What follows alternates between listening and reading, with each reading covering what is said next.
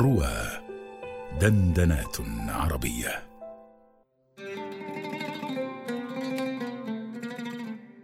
لبن ودم. فنبهت سعدا بعد نوم لطارق.